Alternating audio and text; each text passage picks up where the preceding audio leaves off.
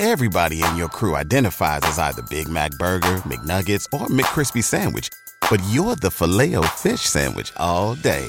That crispy fish, that savory tartar sauce, that melty cheese, that pillowy bun. Yeah, you get it. Every time. And if you love the filet of fish, right now you can catch two of the classics you love for just $6. Limited time only. Price and participation may vary. Cannot be combined with any other offer. Single item at regular price. Ba da ba ba ba.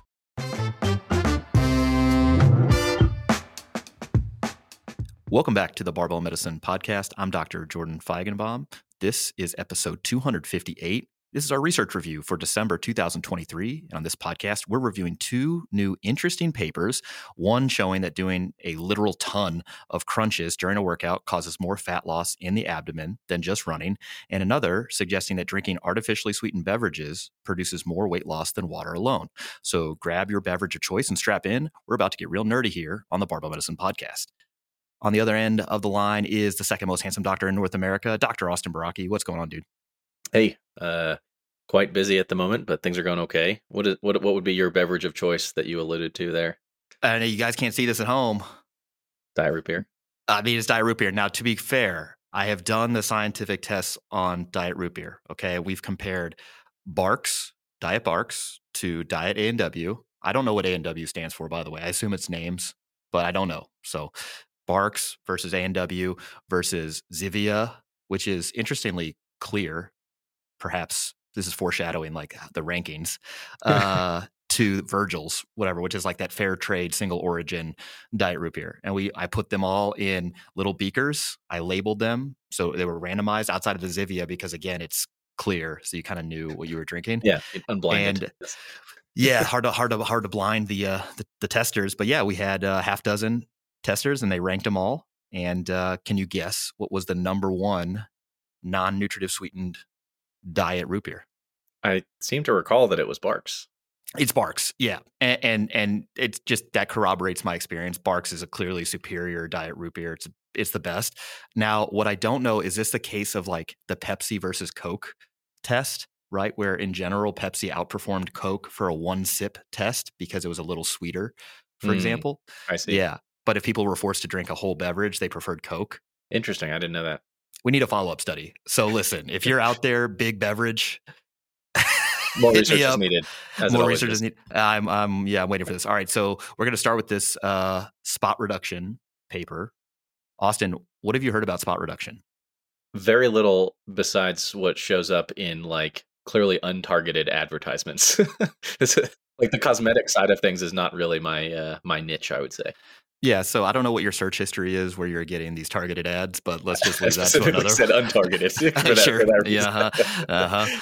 Likely story. But what do you? What's the sort of general thought amongst these? We'll call undifferentiated advertisements, or in that sort of field. Just people talking about spot reduction in the general public, in the lay media, as were. Yeah, I mean the perception in the public seems to be that it is a it is uh, a possible slash desirable, and that there are ways to effectively do it. And then the re- common refrain that I've heard from you know more folks in the kind of fitness community, particularly those who uh, purport to be more evidence based, is that it's not it's, it's, it's that it's essentially not possible um, to target this sort of effect in any meaningful way. So I think those are probably the main sides of this discussion that I've uh, encountered.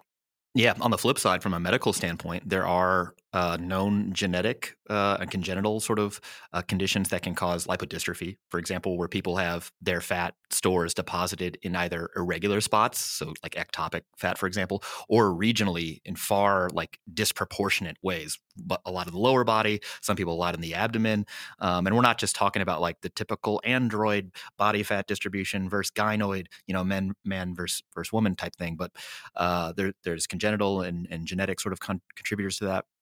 There's also like different medications that people can take that will cause like localized lipodystrophy. Are you familiar with any of that stuff?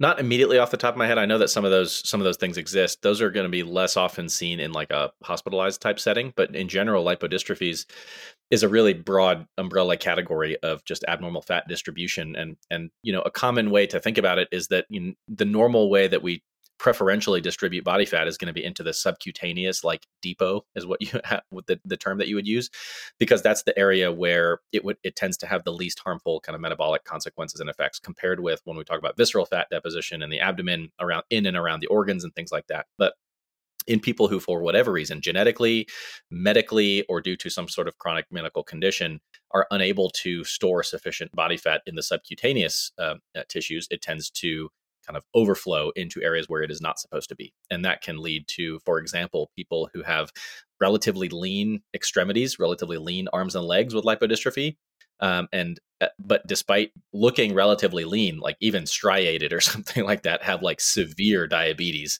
and metabolic dysfunction because the body fat um, and the uh, uh, metabolic dysfunction associated with it is all going on, like in the abdomen, viscera, and the liver, and things like that. So there's a ton of things that regulate where body fat is distributed, how it's distributed, and our level of control over that seems to be uh, pretty complicated. Yeah, yeah, and that's a that's a great segue. And just to kind of summarize to the listenership, effectively there are two places, two depots, as Austin referred to it as, for places you can store uh, body fat. One is subcutaneous. So, subcutaneous fat, again, that's under the skin. It's on your appendages, so your arms, your legs, things of that nature. Um, and then there's visceral adipose tissue that's stored in or around the actual abdominal organs. And we think that that belly fat, that visceral fat, visceral adipose tissue is more harmful, um, more nefarious uh, when it's present in a high high levels than fat just under the regular old fat under the skin.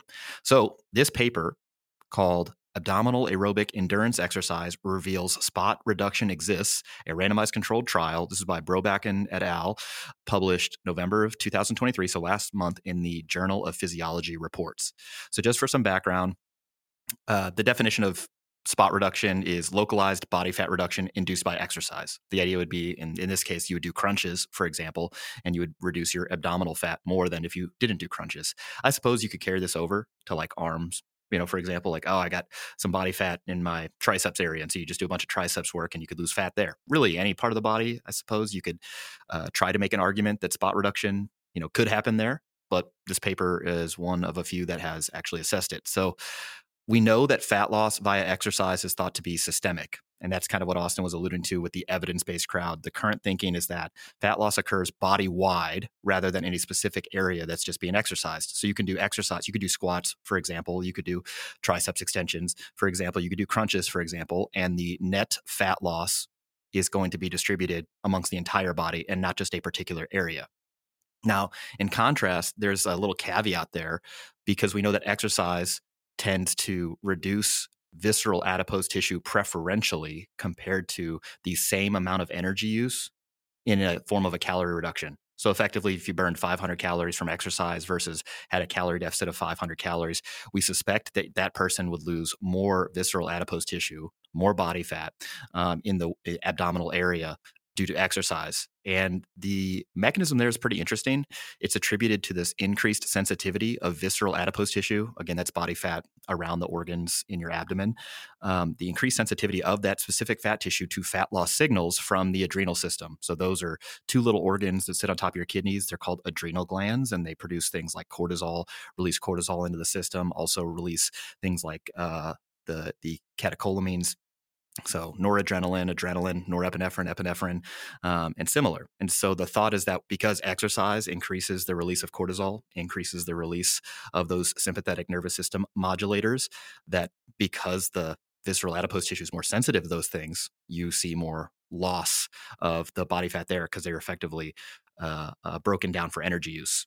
Um, there's another mechanism that potentially is involved because exercise is thought to increase insulin sensitivity, which may be mediated by a slightly different mechanism than calorie restriction.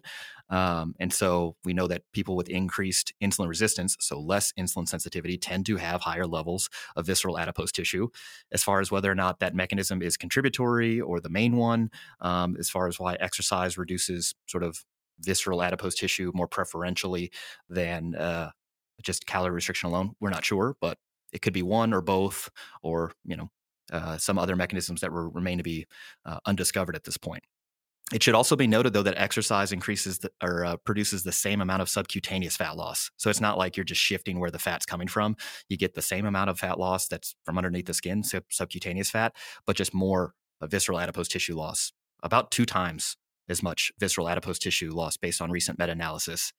Uh, so, for example, a study that compared one year of calorie restriction only versus exercise only in individuals who with overweight showed that although both groups lost the same amount of weight, the reductions in visceral adipose tissue and intramuscular adipose tissue were nearly double that of the calorie restriction group in the group who exercised. Another recent meta analysis showed a dose dependent relationship with exercise volume and visceral adipose tissue reduction, whereas the effect of calorie restriction itself was not dose dependent. So, all that means is that, yes, both calorie restriction and exercise can cause a reduction in visceral adipose tissue reduction, but it does seem to be this uh, additional benefit, again, through different mechanisms where there's a dose dependent relationship between how much exercise somebody's doing and how much visceral adipose tissue reduction there actually is. Um, so already right off the bat, I'm starting to think like, okay, if this group did more exercise than the other group, then I'm like, oh, well, maybe there's a reason why there's some regional differences in body fat loss. So just kind of keep that in the back of your head as we talk about this. Now, Austin, just briefly, uh, what do you know about adrenal disease and like body fat distribution? Because there's an uh, there's obviously a number of different adrenal diseases, but in general, does that sort of you know get your spidey sense tingling?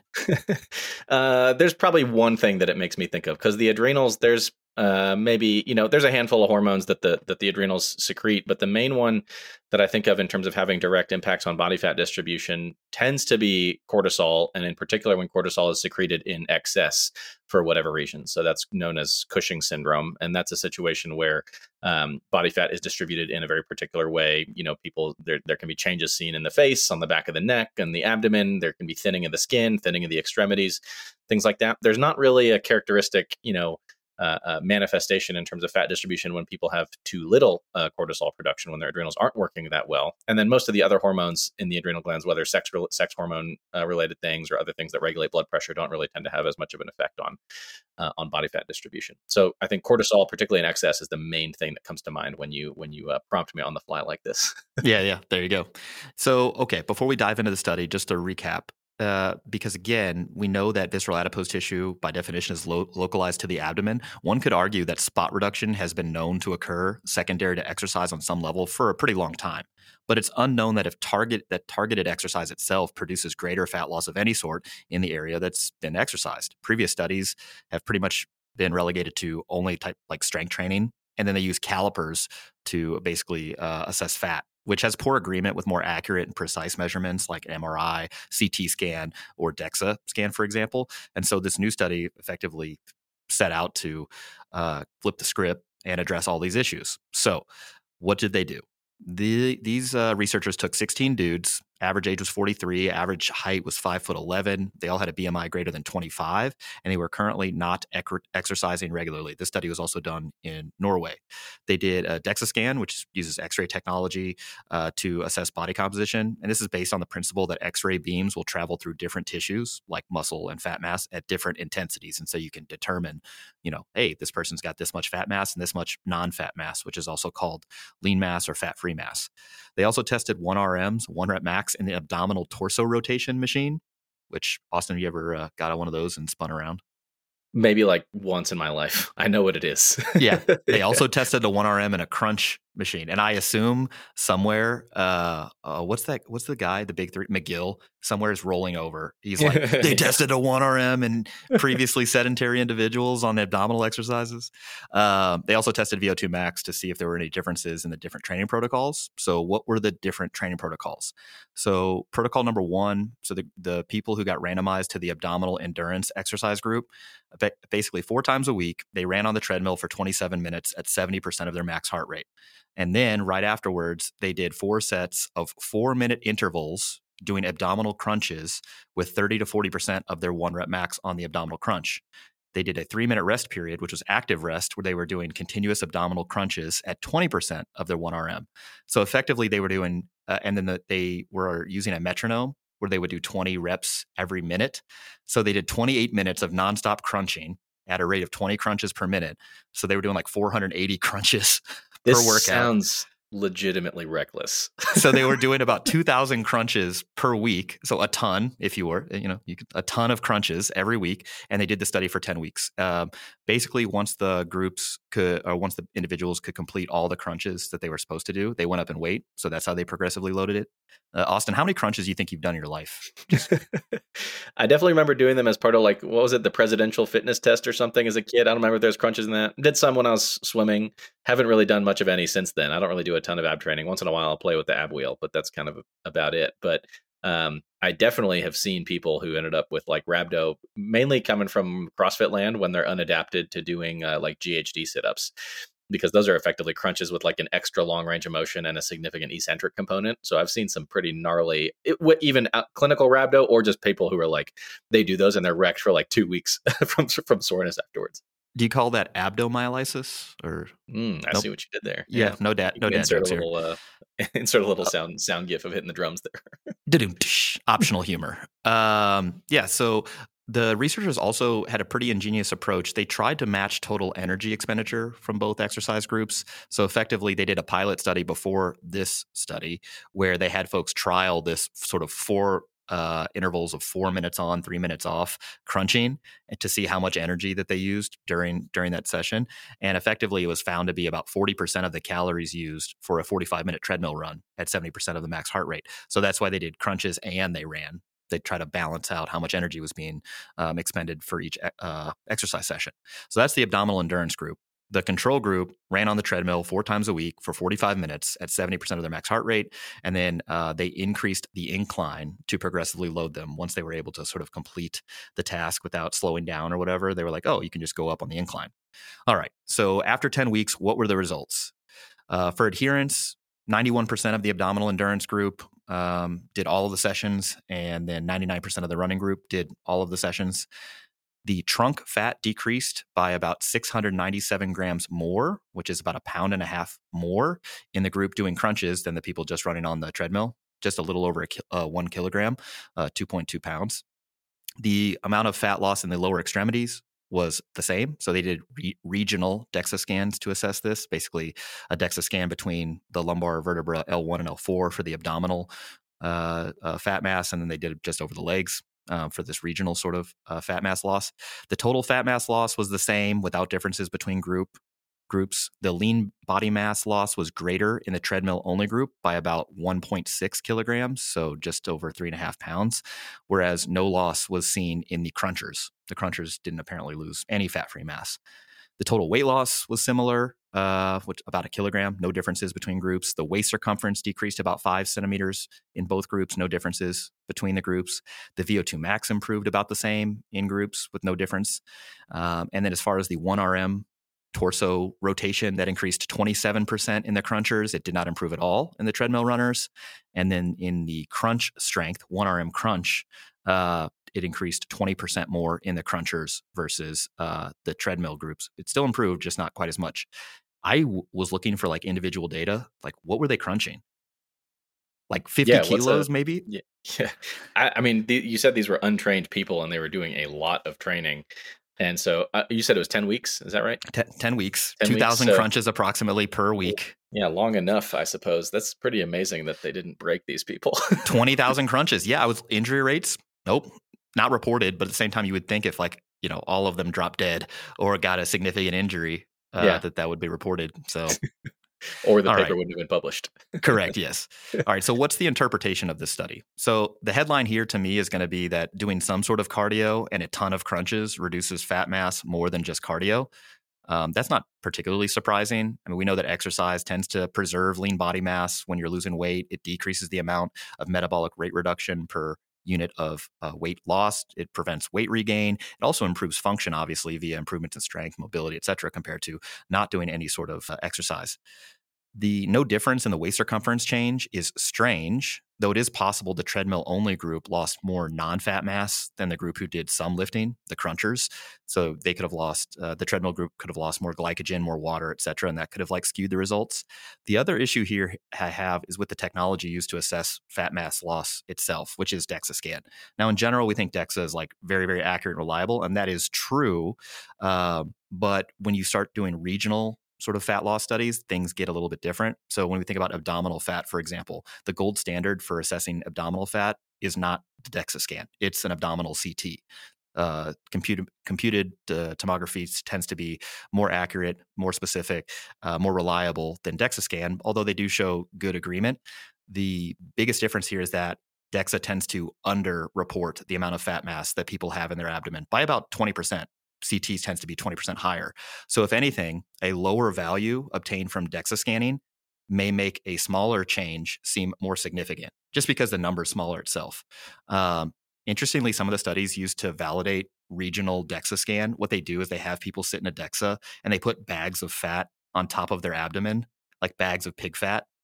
and then they're like, can you detect a change in the fat there? Wow. And yeah. and apparently, the DEXA scan can only account for about three quarters of the added fat. So again, there's some issues in the numbers here. Um, overall, the study was interesting, but I await reproducibility.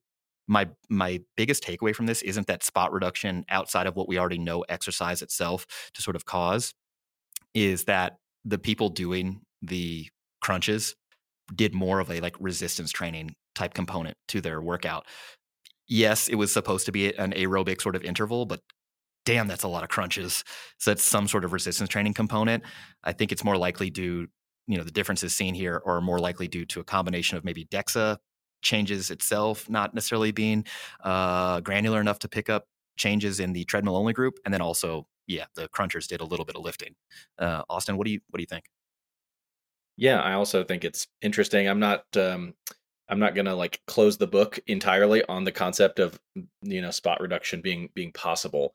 I also think about the generalizability of this in terms of you know these are these were untrained people who got thrown you know into the deep end of this of this training program to to see what happened 2000 crunches a week dude right.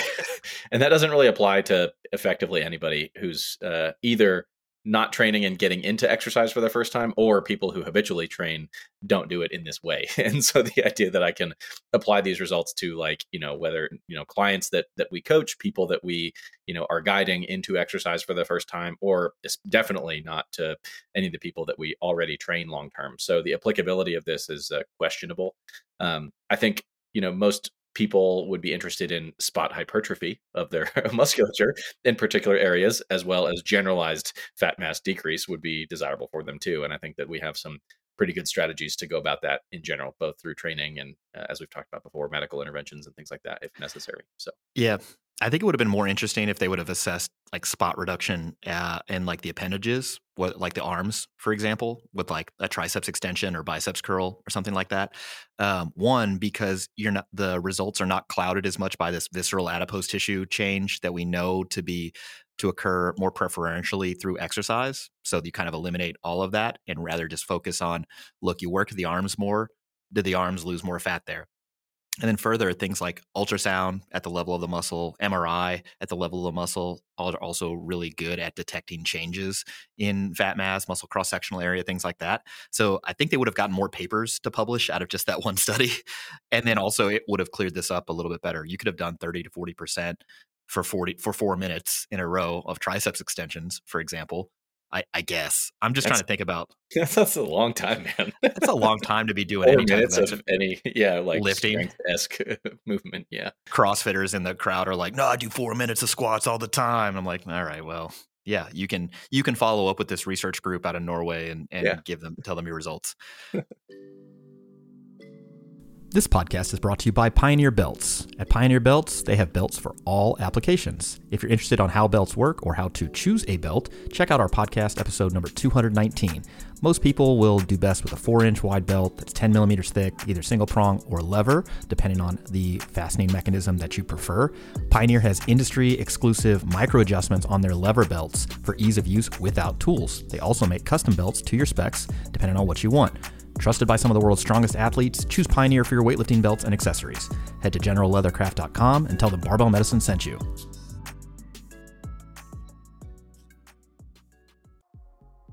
This episode is brought to you by BetterHelp.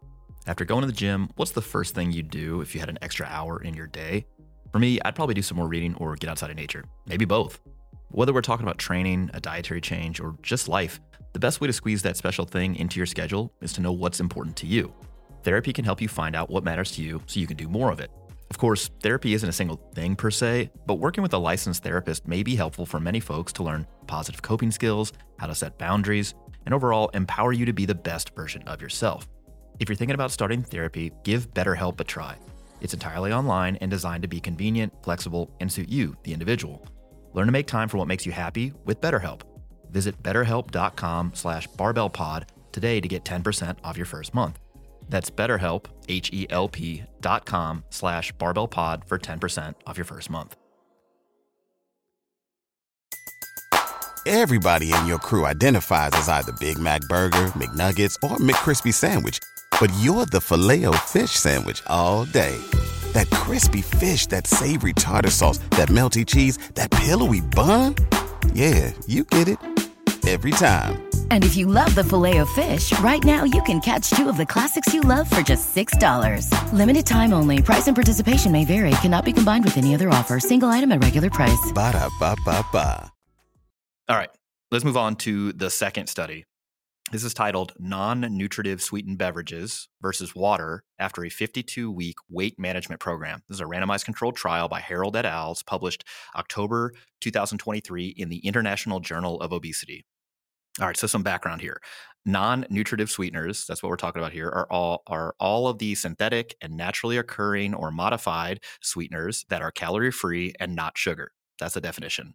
Uh, Austin, you already asked me what my non-nutritive sweetener of choice was. It's clearly diet root beer. Is yours the same? I think I've, you know, you've influenced me on that over the years. Diet root beer is definitely up there, especially when we do our seminar weekends. Other ones that are good, Fresca is uh, is pretty Ooh. tasty. Okay. Wait, is there a Yeah. diet Fresca or is Fresca always Fresca's calorie? ca- yeah, zero calorie. Yeah, Mm, it already is. Dang, that does sound pretty good. Yeah. I'm getting thirsty. I'm getting thirsty.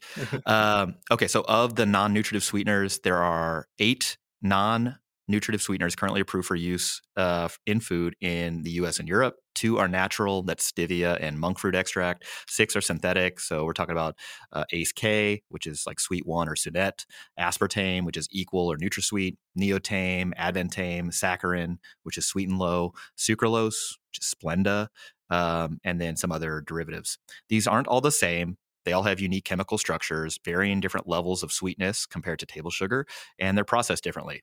They've been used for a long time. Aspartame or equal has been used since the 1960s, and saccharin, which is sweet and low, has been used since the late uh, 18, 1800s.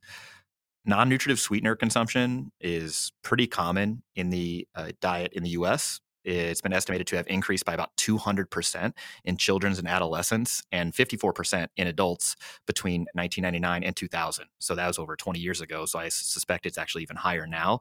Um, between 2009 and 2012, 25% of children and 41% of adults report consuming non nutritive sweeteners at least once daily. And again, that's still over 10 years ago. I suspect that's even higher now. Uh, Austin, if you had to like grade your weekly intake or or sort of quantify your weekly intake of non-nutritive sweeteners, what do you think you're at? I probably have one of these types of beverages. I would say maybe like three, like three to five times a week. I think I have one daily. I have a diet root beer almost every day. Well, yeah, if I have it, I'm drinking it every day Yeah. for sure until it's gone, and then there's usually like a day or two lag. But I add, I add stevia to my oatmeal, which I have three times a day. So it's two packets per uh, time I have oatmeal. So I'm doing six packets a day of stevia plus plus the diet root beer. I, I would say Fair that my non- non-nutritive sweetener is pretty high. What's uh what sort of cancers do you think that I'm I'm growing? Not that we're Well, joking about cancer. I'm just saying that's a, Yeah. it's something that's put out there. Like, oh, don't you know that rats, for example, can develop all these types of tumors and and cancers from if you overfeed them with with non-nutritive sweeteners? It's like, yeah, but a human can't really take in that much. That'd literally be like 10 liters of diet soda. Anyway, Yeah. another podcast. So in May of this year, the World Health Organization basically came out with this recommendation that said that non-sugar sweeteners uh, shouldn't be used for body weight control or to reduce the risk of non-communicable diseases. This is based on a, more, a recent meta-analysis, again, May of 2023, that used 283 unique studies, including 50 randomized controlled trials, 97 prospective cohort studies, and 47 case control studies. So this all came out in May. We actually did a podcast on this, and so that was May. That's almost six months ago, Austin, over over six months ago. How did this change your practice with patients, if at all? It- yeah, it did not. I still take a routine dietary history, and if I and every single patient that I take a dietary history on, I'm asking about whether they consume any sugar sweetened beverages. And if they do, then that becomes immediately a high priority target for substitution.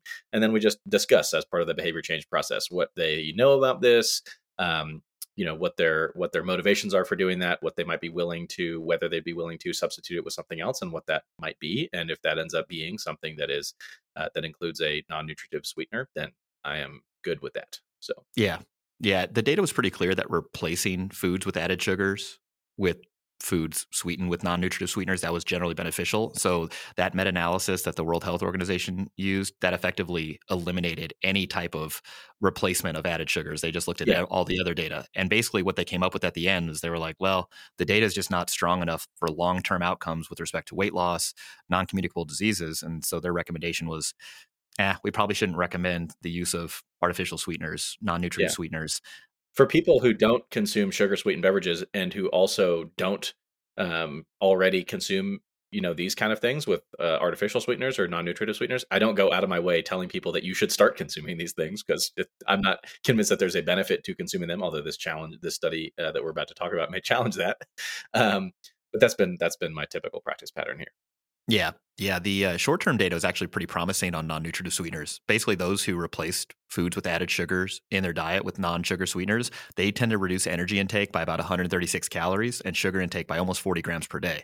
So, like in the short term, when things are controlled and people are actually doing the thing, replacing foods with added sugar with non nutritive sweeteners, that the results are pretty favorable with respect to weight loss, BMI change, markers of insulin sensitivity, things like that just the long term changes are less clear. And the problem is that most long term data does not actually measure replacement of foods with added sugars or drinks with added sugars with foods or drinks that have non nutritive sweeteners. They basically just track the non nutritive sweetener intake itself. And unfortunately, non nutritive sweeteners are also found in lots of ultra processed foods that are high in calories, high in added sugars, high in added sodium, and added fats. And so it's kind of thought that the amount of non nutritive sweeteners that most people take in correlates pretty strongly with their amount of ultra processed food intake. And so if you were trying to make a case for like reducing non-nutritive sweetener intake, you could make it from the other side. Say, eh, probably should eat less ultra processed foods or less foods with added sugars and then most most people's non-nutritive sweetener intake would go down. The question though is like, well what about just adding non-nutritive sweeteners to oatmeal, for example, how like how I do or drinking a, a, a non-nutritive sweetened beverage like it compared to water. So that's what this study basically set out to do. The study is known as the Switch trial.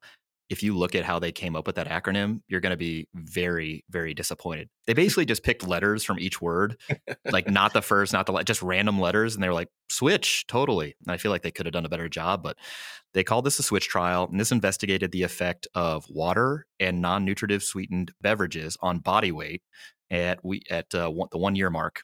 Uh, and this study was split into three different phases. The first phase was a 12 week active weight loss phase. The second phase was a 40 week assisted maintenance phase for those who lost weight. And then there was a following, uh, another year follow up in a non assisted maintenance extension phase. So, really, the whole study lasted for two years, but the data we're talking about today is just at the one year mark. They recruited just under 500 subjects. Uh, that was whittled down to about half, 262 subjects by the end of the year. There was 137 people in the water group and 125 people in the non-nutritive sweetener group. They were paid about 300 pounds to participate. This was in England. 70% of the uh, subjects were female. The average age was 45. Average BMI was 31. So these were individuals who, on average, were with obesity, and most had drank non nutritive sweetened beverages before, something like 80% of the sample size. So very few were like non nutritive sweetener naive.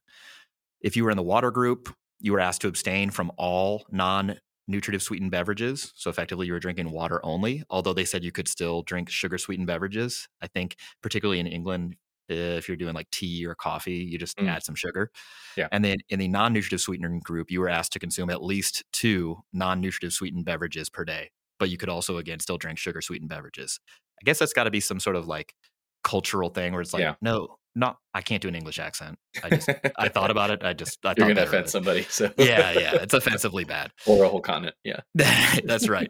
Uh, the primary endpoint was weight loss at the end of the assisted maintenance phase, which again was at one year. They also did a DEXA scan to assess body fat changes. They monitored physical activity with the, an accelerometer that people had to wear. They assessed hunger and a few other things that we'll talk about. So, what were the results? First off, the sweetener consumption in the group who was ass- assigned to the non-nutritive sweetened beverages, they consumed way more artificial sweeteners than usual, uh, a lot more uh, for some folks. Whereas the water group reduced intake from baseline to effectively zero. So they just weren't having it. So this is actually a pretty good study as far as the data that came out of this. The weight loss was seven and a half kilos. Uh, that was lost in the non-nutritive sweetener sweetened beverage group, whereas it was 6.1 kilos with the water only group.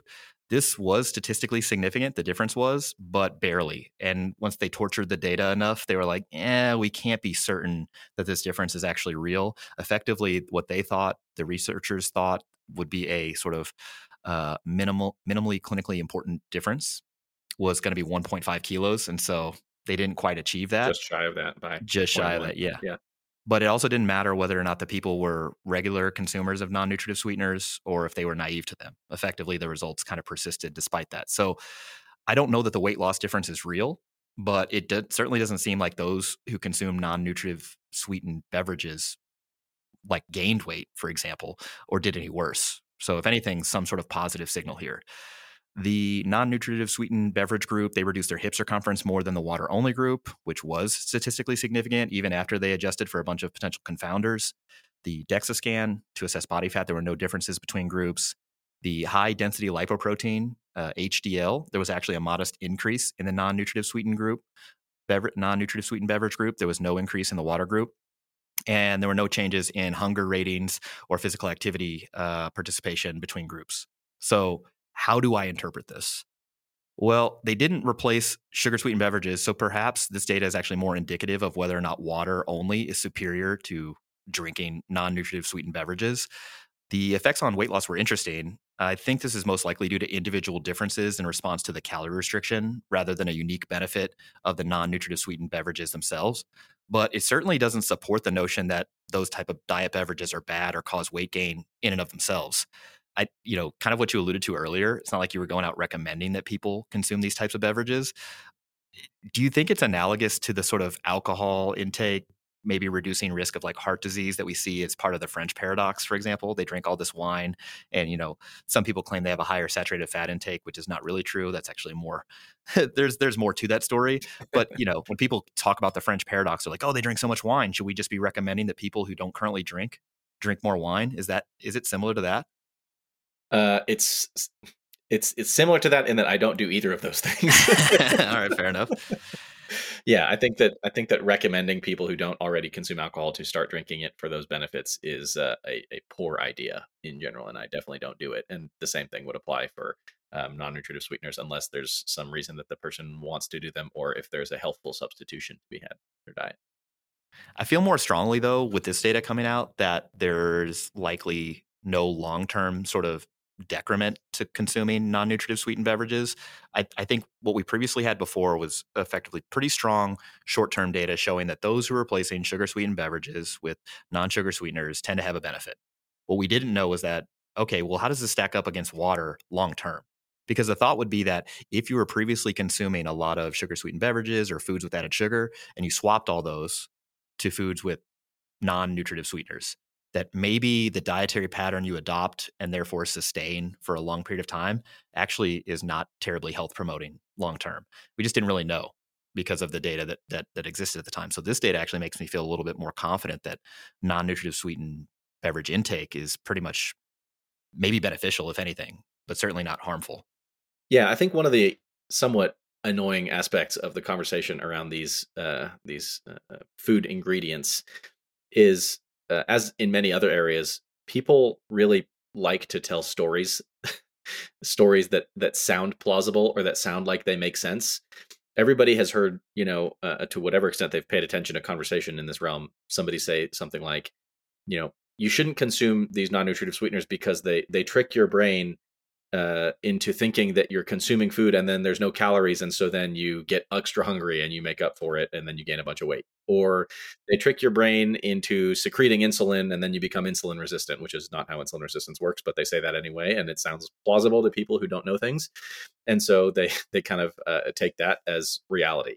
Um, and so there are just a bunch of uh, overly simplistic semi plausible sounding stories around these things and the more data that accumulates on them that is incompatible with those stories, the more we can try to put those to bed, even though the types of people who perpetuate those arguments are not typically the types to be swayed by such evidence. So when we say that, hey, if these food sources were tricking your brain into making you hungry and consuming way more calories, this these data from the study are incompatible with that conclusion, right? And so that would weaken that sort of a claim. Um, of course, you know the idea that it definitively rules out any possibility. I wouldn't go that far because I'd be curious, for example, were there individual subjects in this study who did somehow gain a bunch of weight on the non-nutritive compared to you know individual subject level stuff always raises questions. But you know, on the whole, um, the idea that these food sources reliably, you know, have those sorts of effects of increasing hunger or worsening metabolic health, quote unquote, whatever, however you're going to define that, et cetera, is not really compatible with the results that we've seen from this paper and many, many, many others. Totally. Yeah, I mean those biomarkers that we that are tracked in this, like the HDL change, for example, while it was just a modest increase, and you could chalk that up to like biological or analytical variation in the lab itself. If insulin resistance did really get worse, you would expect the HDL to go, go the down. other way. Yes. Hips exactly. hip circumference reduction was greater in the non-nutritive sweetened beverage group. And so again, if insulin resistance was going up, you, would expect hip circumference to go up. Same thing with DEXA scan. You would expect DEXA to pick up some sort of untoward uh, sort of outcome based on that insulin resistance sort of mechanism. Or and same thing with hunger.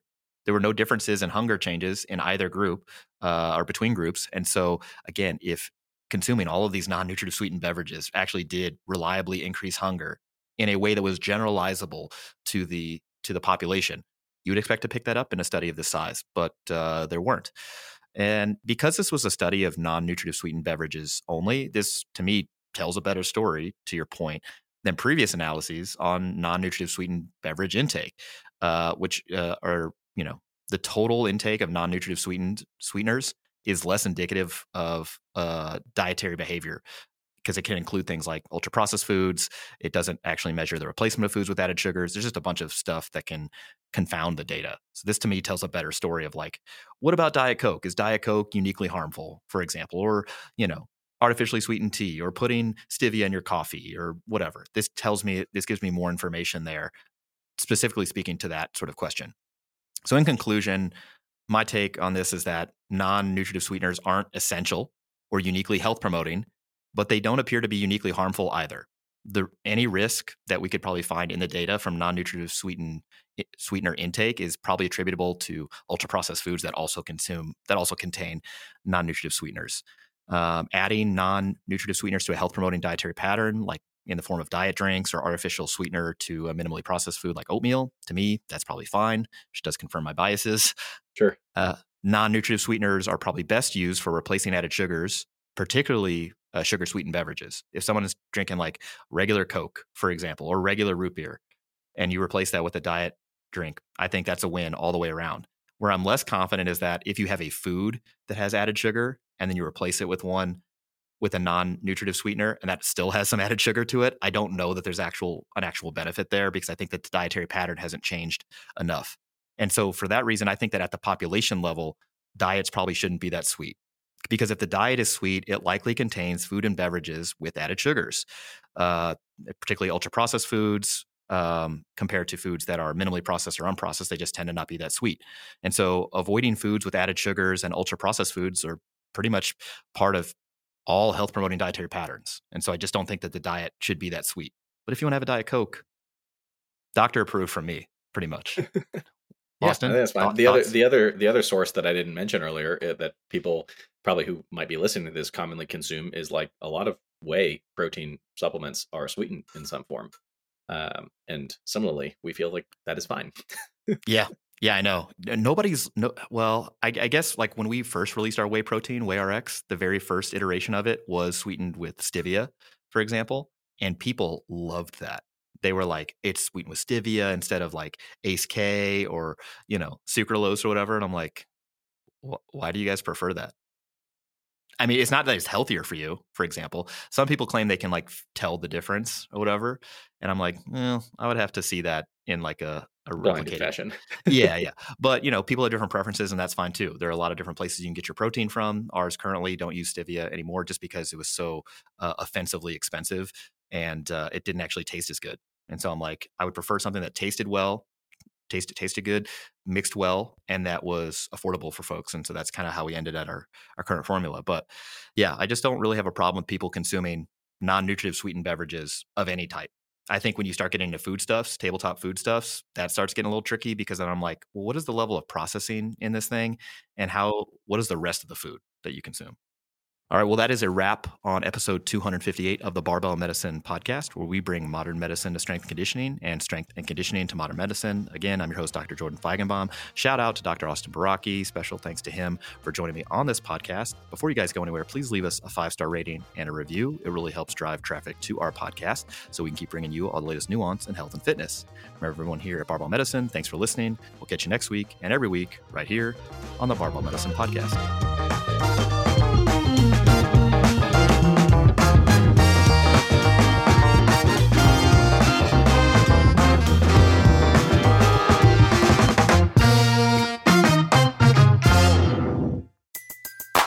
Everybody in your crew identifies as either Big Mac Burger, McNuggets, or McCrispy Sandwich. But you're the filet fish Sandwich all day. That crispy fish, that savory tartar sauce, that melty cheese, that pillowy bun. Yeah, you get it. Every time. And if you love the Filet-O-Fish, right now you can catch two of the classics you love for just $6. Limited time only. Price and participation may vary. Cannot be combined with any other offer. Single item at regular price. Ba da ba ba ba.